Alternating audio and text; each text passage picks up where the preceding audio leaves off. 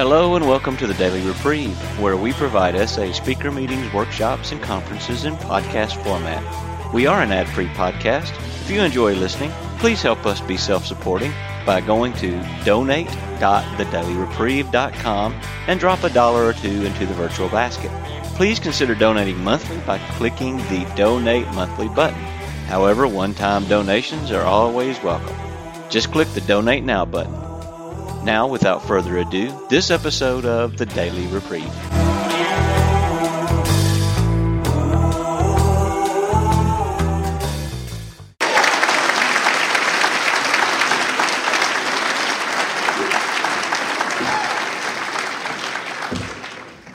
I'm sweating.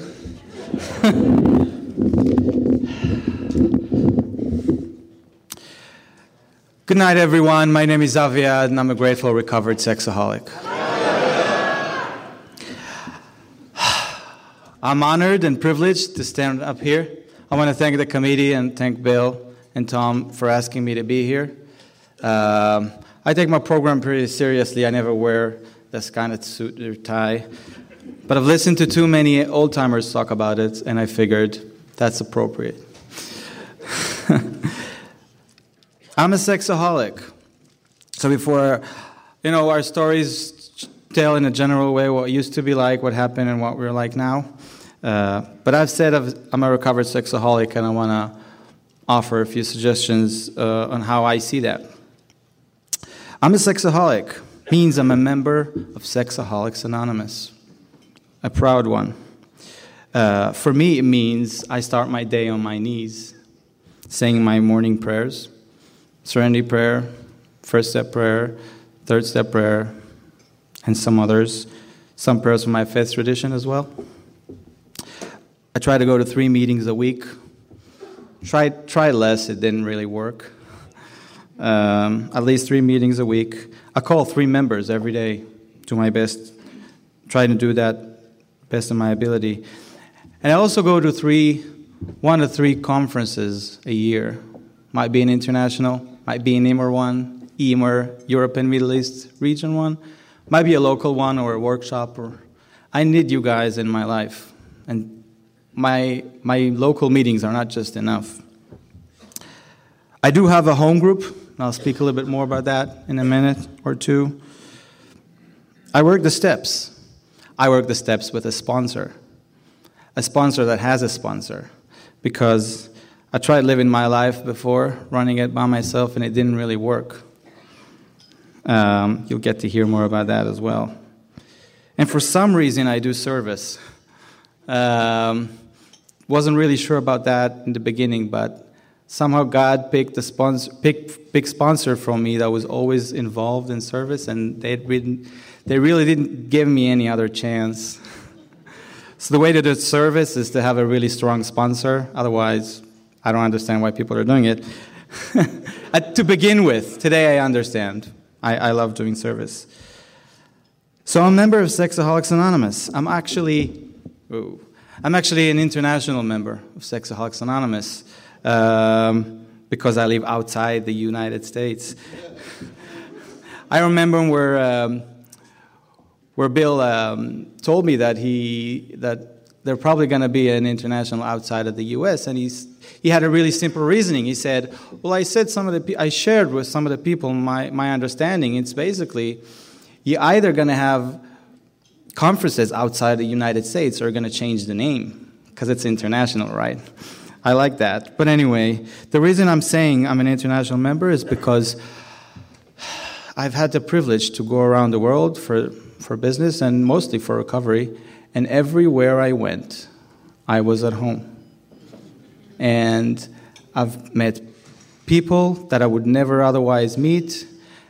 I've seen faces, I've heard stories that otherwise, I wouldn't have heard. And mostly, people just treated me so well. Everywhere I went, I went down to Memphis, and this guy bought plastic cups and a kosher cookie found in store just because he heard I need it when I'm visiting. I mean, you guys thought of me and you guys treated me better than I treated myself. So I, um, I just love going around the world um, meeting family, my new family, meeting SA members. I also said I'm a recovered sexaholic, and it's just my experience that my life had been transformed in such an extraordinary way that I cannot say I'm the same person I used to be like. So for me, uh, this is how I read the big book of Alcoholics Anonymous, where it says, We are men and women who have recovered from a seemingly hopeless state of mind and body. Now, I'm not cured, and you'll hear about that as well. I'm far from it, but I have recovered from what I all my life thought was a seemingly hopeless state of mind and body. Which leads to the last point what is a sexaholic? Well, I'm going to share about that as well, what I've learned, but as some of the guys in AA and some of the old timers here told me, uh, sexaholism is a threefold illness. It starts with the allergy of the body, the obsession of the mind, and the spiritual malady. And if one of these concepts is not familiar with you, you're not familiar with one of these concepts, you better talk to your sponsor really soon. Maybe right after this talk.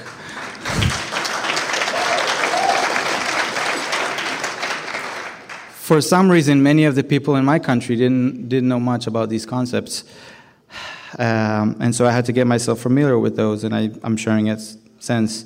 Um, it basically means I'm powerless over lust. It means my body reacts to lust differently than other people does. This is what an allergy is, I'm sure you all know. Uh, it's kind of different than uh, allergy to strawberries or peanuts because when I take in lust, I don't break out a rash.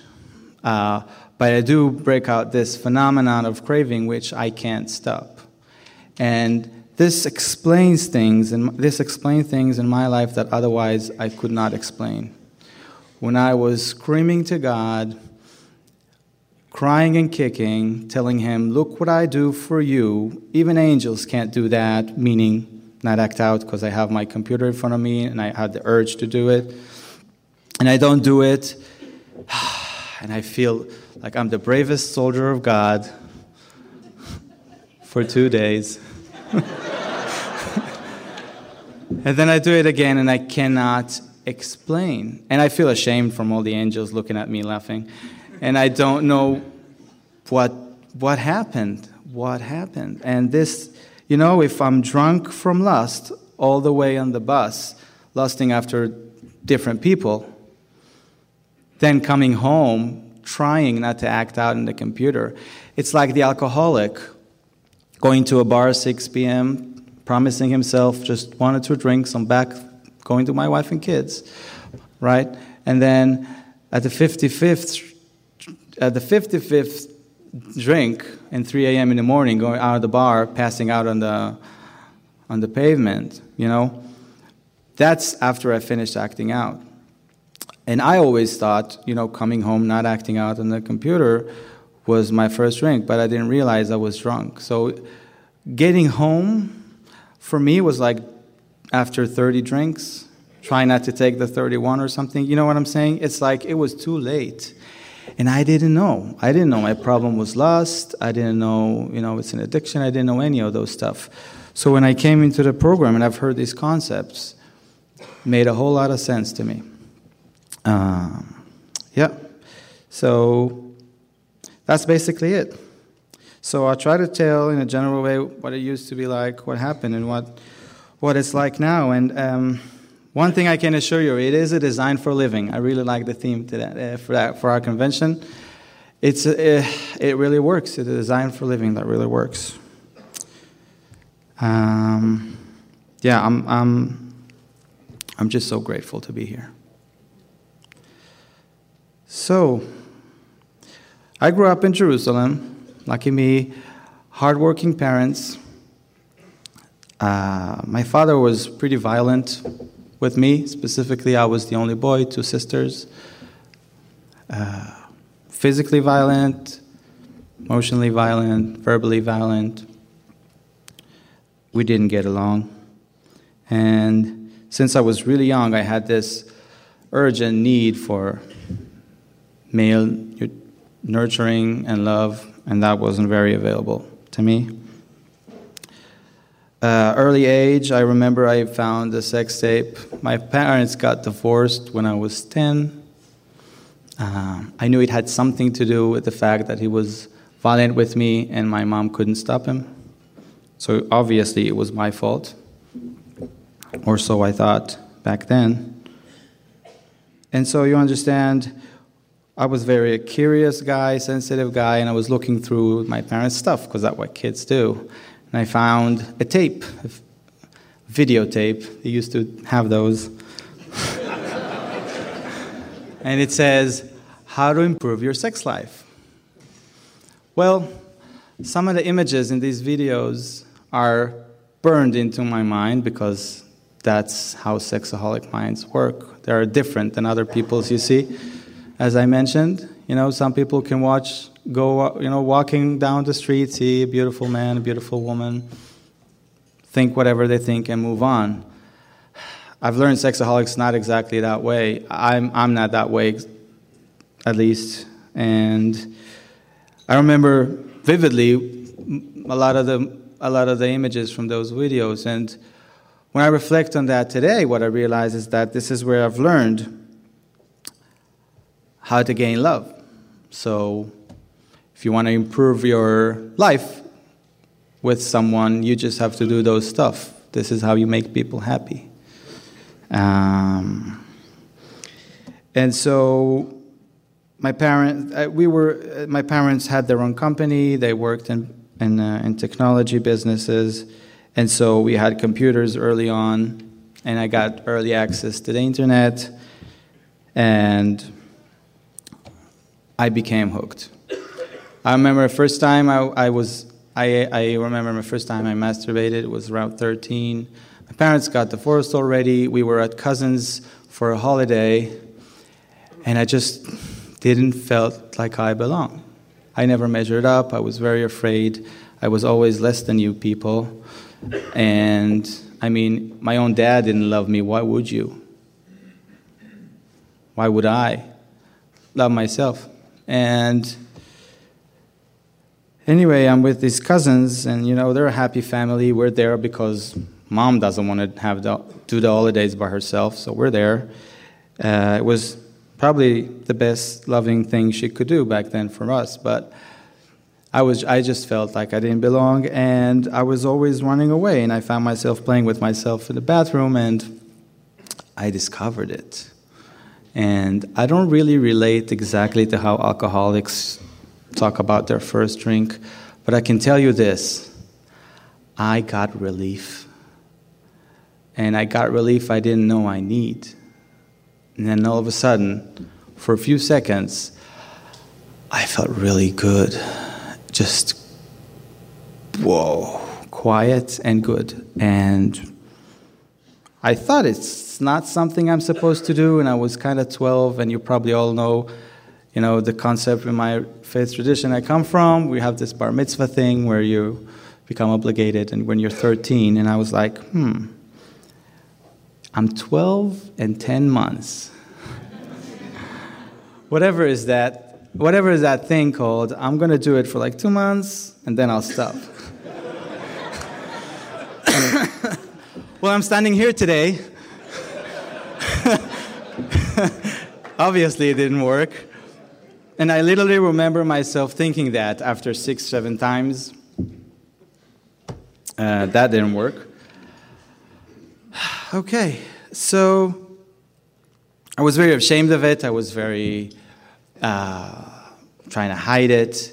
And I realized I, I got this, I, I, got, I get these thoughts about men. And that's not something you tell anyone about and I was just very shameful. I'm not getting along with my friends anyway, and now I'm in swimming class, and I watch them in the showers and all that, and that's, and I felt dirty, and I felt wrong, and I was really miserable, as if it wasn't bad before, and yeah, just find my way into pornography you know, when you have to wait hours for one image to download. I'm not that old. we just, I just had really early access to internet. and, well, it was, it was really bad. And I remember one day going, coming back from school thinking, my God, Aviad, you are the worst thing. I mean, the most shameful thing. I mean, you're the only 15 year old in the world watching these things, this kind of stuff, when you were 14. And I know that's not true today, but this is how it felt. It felt like you all you know what you're doing, and I'm just doing this stuff to feel a little bit better. And the only way I could make you love me or appreciate me in any way is, you know, learn some stuff that I could do to get your love. And this is just how I teach myself to live. So that, that was my solution, as you taught me, and I, and, I, and I understand that today. You know, lust was not my problem. It became my problem, but it started as my solution. And I didn't know that. And so, yeah, um, went through the teenage uh, years, very shameful, daily, daily masturbating, pornography, running away, to deal with anything family, moving, moving cities, school, social anxiety, the whole thing, you know. You know. And then this this men stuff started bothering me when I was 17, 18, and I start, you know, people start dating, start talking about women, and of course, I had to show everyone I'm, I'm okay. So I think I had one girlfriend when I was 16 or something, just so it would seem cool. Um, I, was, I wasn't really interested. Um, I always wanted to have a family, though. I don't know if because I was determined to prove my father that I could do a better job, you know, ego stuff or what, I don't know. But I always wanted to have a family with kids and a wife, and I couldn't explain it and I was just I, I, I, finished high school. I went to this religious school, and I was just cry at nights, just cry. I don't want this man in my head. Please take it away. Make it stop. I can't make it stop. Please make it stop. And I would do anything in my power to, to stop it, and I couldn't. And I got more religious. I you know, considered therapy or whatever, and it it didn't go away. And I was thinking, you know, I was analyzing everything. I thought myself as a smart person. I don't know. People kept telling me it was kind of the way I succeeded in life. You know, I'd just be smart, and you guys would like me. Uh, and you know, I was a smart guy, so I was thinking, thinking all the time, and I couldn't solve it. And I, I, I knew there was this this masturbation thing, this physical thing, but then this this these man stuff, and it's just that's a problem and that's a problem, and like it was it was a whole big mess, and I couldn't figure it out. Uh, there was one rabbi that really helped me, uh, hugged me a lot. He was like a, a father figure. Um, got really dependent on him, and he didn't add any answers. He was just hugging me. Sometimes give me kisses in different places. Um, but that was just the love I was looking for. Uh, when I was around 18, I found, uh, found a therapist who was willing to help. He had this workshop, actually powerful workshop, you know, about sexual identity and stuff. And um, it was powerful. Then I, then I went to uh, private counseling with this guy. Uh, had to sign a form. He's not an, uh, an official psychologist, but you know he understands me, and nobody else is willing to help. So let's try that one. Um, that didn't turn out that well. Um, after three years, I, I, I did the army. I went back to therapy with this guy. After three years in therapy, he offered a, a meditation workshop down south, just me and him, and. Uh, and then another workshop, and then he invited me to his hotel room, started touching different places, asked me how it feels, and you know, you know where it went.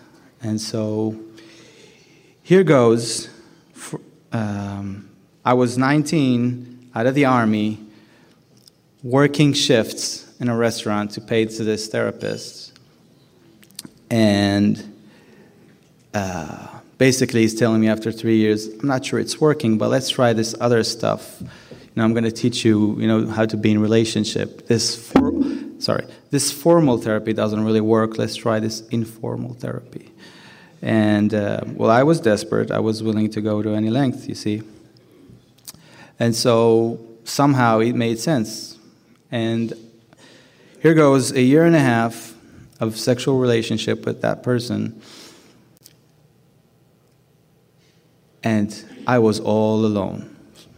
So I had friends that went to that therapist, but I couldn't tell them what really happens, what's really happening between us. I couldn't tell my parents, I couldn't tell real therapists, because they would just tell me to live the life I don't want to live, they would never try to understand me. And so I couldn't tell anyone, and he was the only one that could help me. I think the most amazing thing in SA today for me is that I only depend on God and a lot of His children, not just one.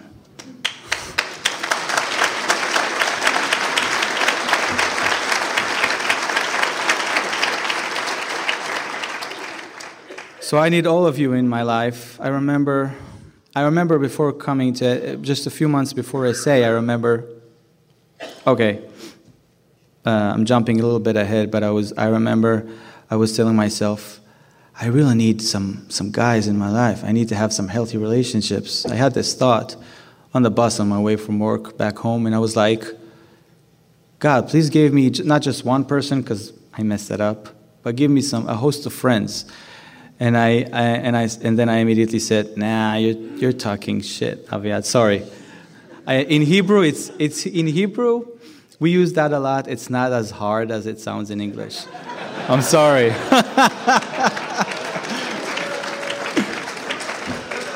and I said, I basically said, damn you, Aviad, you're not going to get any friends. You, wrecked, you ruined everything you had. You had friends from high school, you're not in touch with them. You had friends in the army, you're not in touch with them. You're basically a mess. You're not going to get any more friends. God gave you everything He had, and you just didn't handle it well. Uh, that was just three months before I came to SA. So never give up on yourself. God has better, better plans for all of us, I guess. But anyway, after a year and a half with that with that in that relationship, quotes and quotes. Um, I don't know. Some sense got into me, maybe God, and I realized, hmm, I went to this guy to stop thinking about men, but then I have sex with him and he's a man. that couldn't be it. so I had to, I had to muster all the courage I had to tell this guy not, I'm not going to see him anywhere anymore. And I remember where we were and which restaurant we sat down. And when I left there, I cried because I knew that I had to break up this crazy thing. And I'm also giving up the only hope I have, or so I thought. And I just cried. And it was very, very lonely. Another year and a half, I thought, okay, I know this guy, I know his theory, I know the books he's counting on. I'll just buy one of those books and I'll do it myself. And well, I gave up really soon. I read the book, it was a really good book.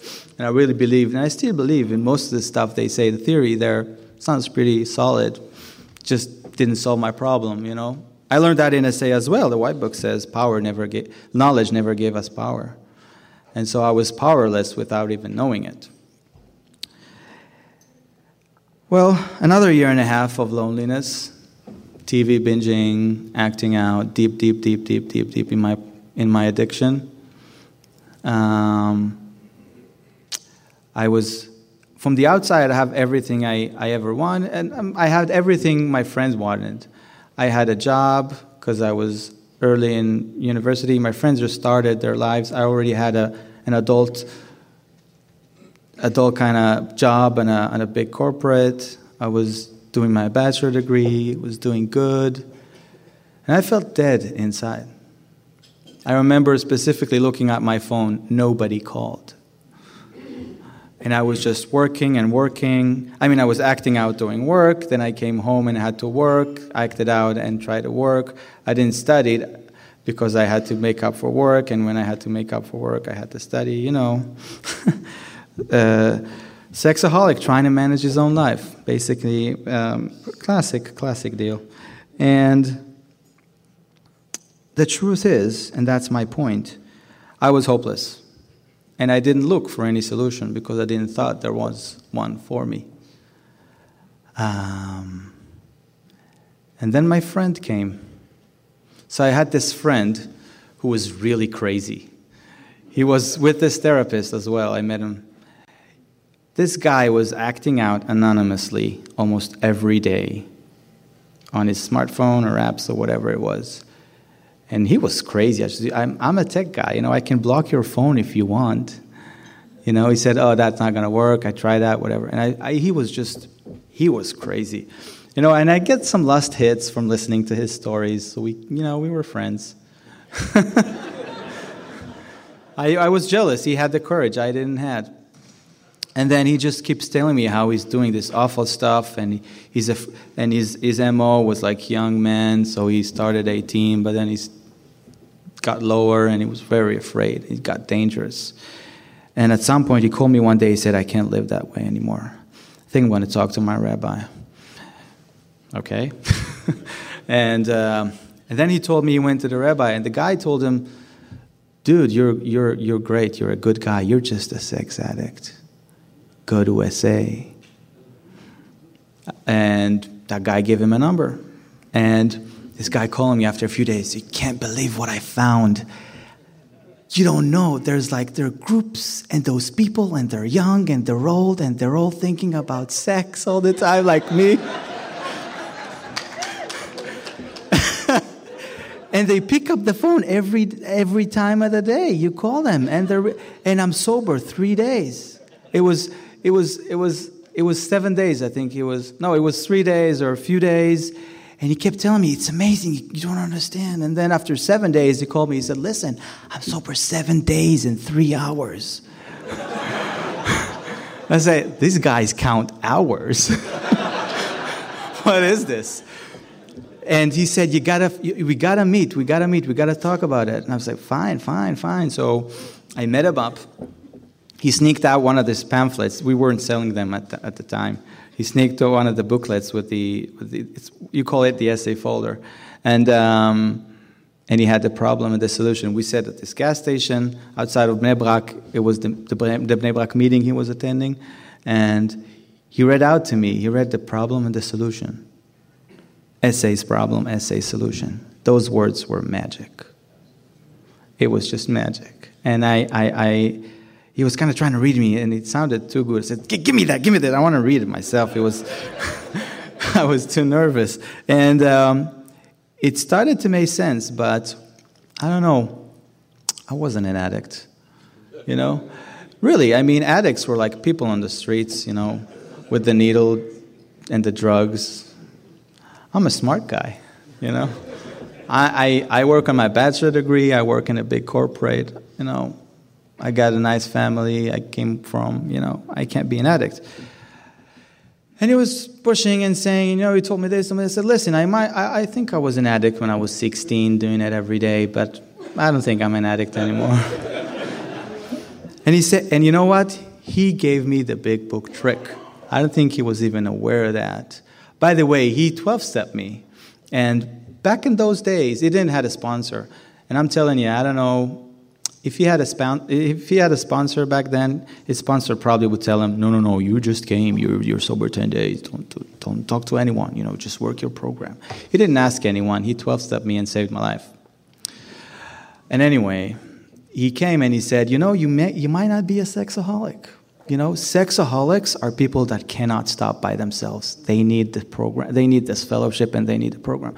But you might not be a sexaholic. So just let me know how you're doing." and I and I was. Where did he got that from? and um, he, um, can I get some water? Sorry, I forgot my glass.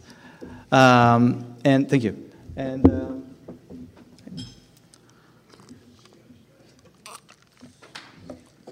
and um, I was dating this girl back then, for a few weeks, and I really wanted to work.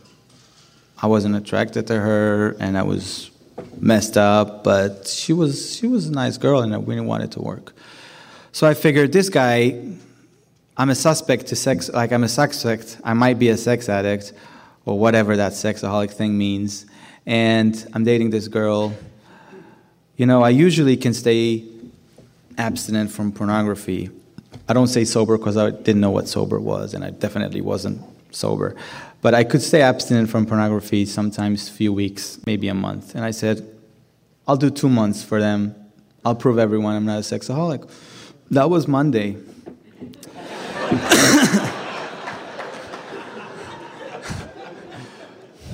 Saturday night, I remember I sat in the living room, I don't know what I did, and I, I, I felt the urge. And I went to my bedroom, I closed the door, I took my laptop, I took the toilet paper, I had the whole ceremony, you know. we, have, we have rituals. and you know what? I don't think I even wanted to do it, but I, my mind just said I have to. And I had that in recovery as well, early recovery. When I was staying, I was I remember exactly living room I was living with my mom and I and I heard that voice in your in my head. Go act out. Watch pornography, use that computer, you know where it is. I said, Well, I don't wanna. I said, Who asked you, idiot? Go do it. And that's not funny. That was the voices in my head. And I fell down on my knees and I realized I'm really powerless. But that was in recovery. So my last acting out, I, had, I guess I had that, the same voice, and um, I just went in and found myself, you know, 5:30, quarter to 6 a.m. My my mother's alarm go on. She's starting to wake up. I'm pretending I'm asleep because she usually wakes me to to work because because I'm a sexaholic and I need people to take care of me. Of course, after that, I would scream at her for waking me up, or, or even worse, when, when I wake up all of a sudden it's 8 o'clock and I'm calling her, Why didn't you wake me up? And say, I did wake you up. you just can't remember. And I'm like, Well, why didn't you wake me up? Uh, anyway, so um, it was a religious fast, so I said, Oh my God, I didn't have any sleep. I'm not going to eat the whole day and I'm have to, and I have to go to work. And it was just, I was sick and tired. I was sick and tired of being sick and tired. That's what you taught me. Um, I guess it was. I guess it was uh, my first uh, my first gift of desperation. I called up this guy, my friend. And I said, "You know what? Maybe I should check out those meetings." And he said, "Great. Well, there's one today, 1:30 p.m." And I was like, "It's a day work, man. It's the middle of the day." Uh, anyway, I said, fine, I left work. I don't know what excuse I gave them. I went into the room, I, I, and, I, and I took a taxi and I went to that meeting. And that was my first SA meeting. Um, and I'm sober since then.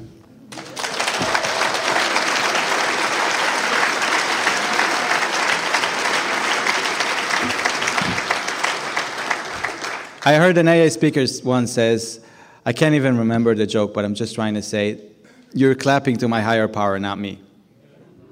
I, I didn't do that, but you can clap again for God, that's for sure.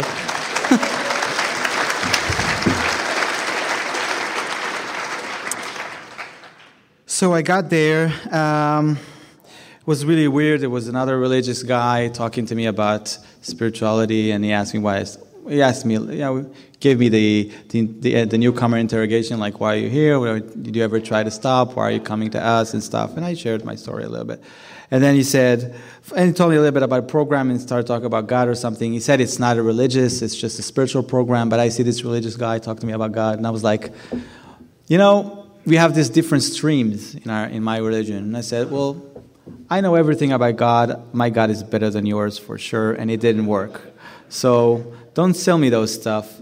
But whatever, I, I said, you know, just let's hear the people. So I went into the meeting, and it was interesting. It was all sorts of people. There were non religious, all different streams of religious, and they were like sober, and one of them was sober two years, and he was sharing a little bit of his story for me as the newcomer, and he just celebrated last week two years. I said, two years.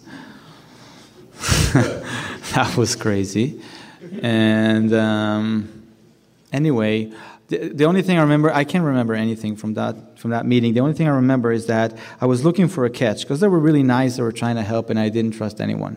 You know, after that therapist sexually abused me, and I, the whole trust, I, I surrendered my life to this guy. He was my friend, my therapist, my mentor, my, my God, everything. And, and, and, and I knew something was off in that relationship. I couldn't even tell you what exactly. I just told myself that was something there was wrong. I should, should stop and think about it, uh, what really happened there. I wasn't even willing to admit it was a sexual abuse, but I was just, um, but I just lost, you know, trust in any person, in any human, and, and God, of course. And so I didn't. I was very reluctant, but I said, but I know I was just I was willing to take something from from it and use it myself. So I went in there. I, I saw you had twelve steps. I figured I read it in a book, and I I I reconcile. I I, I identified that was my thinking. I remember it. It was like okay, twelve steps, mm, three four months. I'm out of here, you know. Which reminds me, I didn't share uh, my sobriety date. So uh, I'm glad to be, by the grace of God and you people, I'm sober, sexually sober since December 23, 2012. So.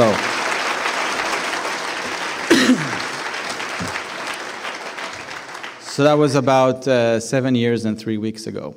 And um, what I, what I remember from that meeting is that I was looking for the catch, because, like, you know, that's how my that's how the Israeli mind works. Like it couldn't be really good. Someone is trying to, you know, take something from me. They're trying to trick me, and I was looking for the catch. And then at the end of the meeting, they said, "Oh well, we're self-supporting through our own contributions. Uh, uh, so here's the basket, and you can put money in it."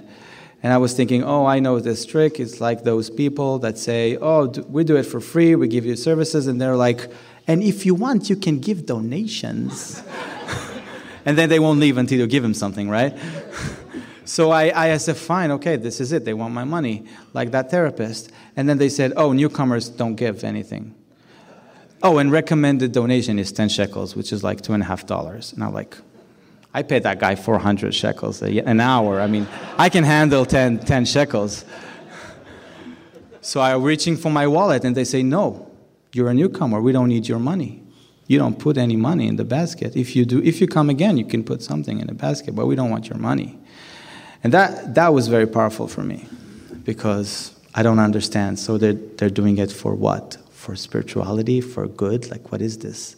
I didn't believe it's, it's true. Um, but throughout the years, I realized that you guys are doing it for free and for fun, and because you love doing it, and because you see the light in those people. What I see today, the light in those people, those newcomers that I share my story, and they, they got this light in their eyes, and they say, "Wow, maybe, maybe, maybe this guy knows what he's talking about. Maybe it's like me. Maybe this program can work for me too." So, so I understand that today, and yeah, so that was my first meeting. And so what I what I what I reflect on that today is that 12 stepping is really important. And I'm not talking about sponsoring people in the fellowship, I'm talking about going out there, talking to people that are dying from untreated sexaholism, and they don't even know they have it. And sure thing, I had a friend who turned out to have same unwanted same-sex attractions like I had had, and we found it out. Found, he found out about it. He was really mad I was in treatment for it and I didn't tell him. Thank God I didn't tell him about that therapist. But he was angry at me. So as soon as I found out about SA, I went telling him. And since then, I think you know, 12 stepping people, it's really important. And I would never stop anyone from 12 stepping. So if my sponsee is sober a day or an hour or a week or whatever, he wants to tell someone, you know, we have that conversation, you know, if, if it's your wife, maybe, you know, you should should talk about it and stuff like that. But if you're 12, if you think someone has a problem, go do it. You know, uh, there's a line in the big book. It says, you know, with you know, with these motives, go at a fire line. With these motives, and God would keep you, or something like that, right? So no matter where you are, don't miss an opportunity. And um, yeah, so that was my first meeting. I went to a lot of meetings. Um, you guys told me three, you know, to take a sponsor, go to three meetings. Three meetings, I'm going to two, and I'm like, I'm doing it for you. I mean, I don't get it. Three meetings. So I started slowly, slowly. I started going to three meetings, and then they keep talking about these old time old timers that came into Israel, and we're going to talk about that later on. But this is how our fellowship in Israel grew. Basically, one guy from the UK came to Israel and said, What? You got four meetings in our winter group? Sit right here. You're the chair, you're the secretary. Throw up a conference and get an old timer to teach you how to work these steps. That's what they did. And, and they brought in Harvey, and then I think Mike Seed and Bill. And that was all before I came. And so when I came, this guy come up to me and say, Oh, so I remember the first phone call I got. So after that meeting, a few people exchanged phone numbers. I didn't know why. Say call anytime. I said I'm not going to call anyone. and I remember one of the guys in Ireland told me in my first convention. Actually, it was in Warsaw. It was this guy from Dublin. Um, forgot his name, and he told me, you know, Aviad, how many phone calls you do a day? Well, I, I get a lot of phone calls, ten phone calls. I do at least. You know, I get some, I call some. And he said, Is it hard? I said, No, I'm talking to friends in recovery every day. He says, You remember how, how heavy the phone was when you were a newcomer? So when you so call newcomers. So today I try to practice that when I when there's a newcomer in a meeting, I don't give him my number. He won't call. I ask for his number and then I you know I, I call him so he'll have mine. But I take his number because they won't call. So anyway, I didn't I didn't call, but I, like two days after the meeting, I remember someone called me say, "Hey, it's uh, hey, it's Roy from the meeting. Remember me?" I said, "Yeah." He said, uh, "Do you have a minute? Do you have a minute? I just want to share something real quick." I say, "Yes, yes, please." So I'm in, I'm on the bus and I'm completely powerless of lost. There's a lady here. and I just want to share that. Please, God, take it away. Thank you for listening. Okay, bye. what was that? well, that was the practice that's gonna save my life, and it was it was just sharing, you know. And now I know, you know, I got my prayers. If I have, if I see someone on the street, if I got a recall, if I have a temptation, I do the prayers. Any prayer the white book or the big book goes, God, please help me. God, please take it away. Make her a blessing. Whatever I look for in lust, may I find in you. If that doesn't work, I call a member and I share. So that was the first thing you guys taught me. And then this guy told me, Oh, but you have to do explicit sharing. And I was like, What is that? And then he says, Well, you have to tell everything that's on your mind. And you know, it's, it's in the white book. It says, we, we I think it's the 18 wheeler, maybe number five or six, taking the inside out. It's like we did it with specific events, not in a general way. And there was one old timer who came to Israel says, yeah, as a sponsor, do I have to be really specific? And he said, well, do you want like a general recovery or a really specific one? Just for you. So I had to be specific. And if that wasn't enough, this guy told me, like I was three weeks sober, this guy told me there's an Israeli convention, like the whole convention or the whole country, you should go. I was like, what do you mean? All the sexaholics in Israel and me in the same room? What do you mean? It's like, there were only about 80 of them back then. Um, now our national conventions are like, what, 400, 500 people.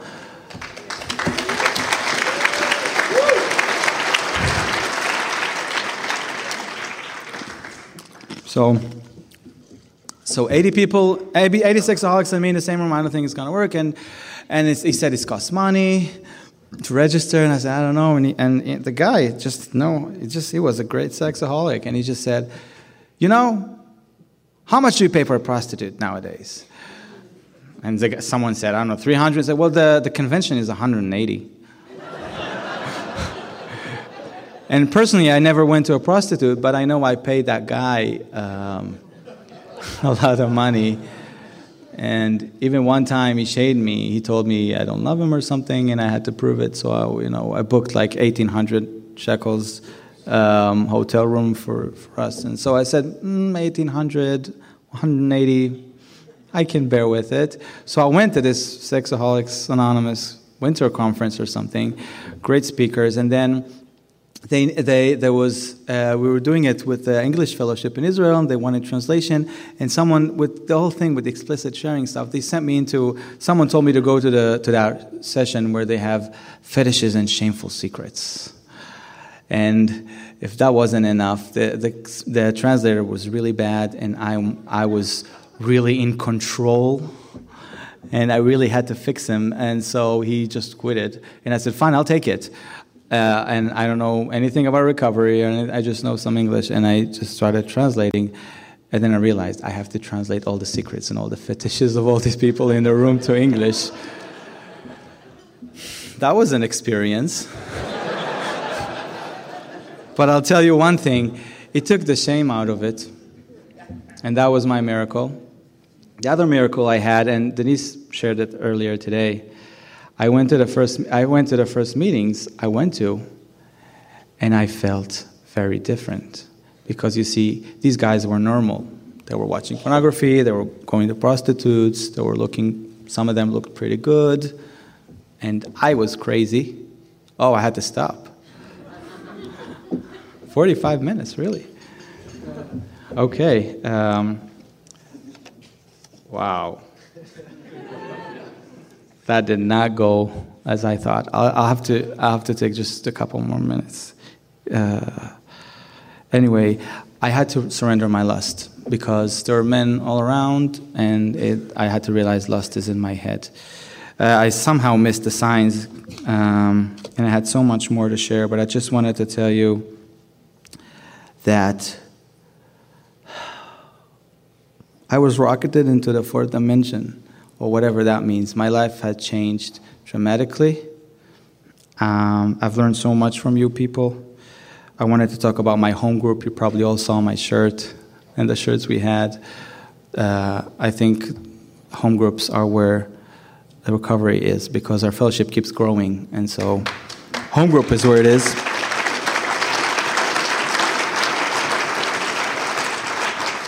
Just to not keep you uh, um, in the dark, so I got married in recovery. You guys taught me how to date, how to take lust out of my head. When the lust was out of my head, all of a sudden I had feelings. I had feelings for women, I had feelings I never knew. I met my wife, we got married, I'm sexually attracted to her, we have an amazing relationship. Isn't perfect at all, but we're open and honest about those stuff.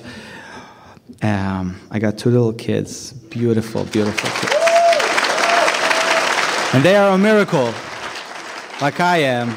And they not, eh, I mean, I, I, I grow them and I take care of them, but they're as yours as, as they are mine. And it's just been seven years, and my sponsor tells me it just keeps getting better and better.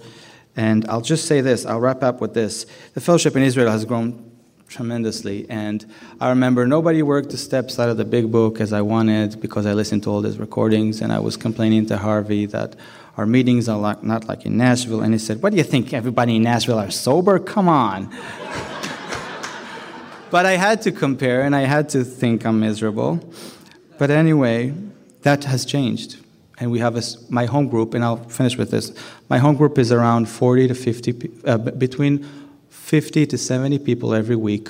Once a, once a month, we have an open meeting. Um, my mother and my mother in law and a few therapists was there last Tuesday.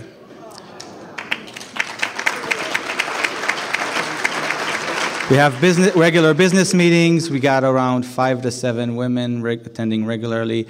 And we didn't do all that. We just followed the principles. We followed your lead. We did what you told us, and it worked. And I just want to finish with this uh, page 164 of the big book of Alcoholics Anonymous. It says, What I always feared, you know, that I could only listen to those recordings and hear those war stories from you old timers, but it would never happen to me, you know, somewhere in Israel, in Jerusalem. And it did. And it says, You still may say, but I will not have the benefit of contact with you, you who wrote the book, or you guys who started SA. We cannot be sure. God will determine that. So you must remember that your real reliance is always upon Him. He will show you how to create the fellowship you crave. If I could do it, you could do it too, everywhere in the world. Thank you.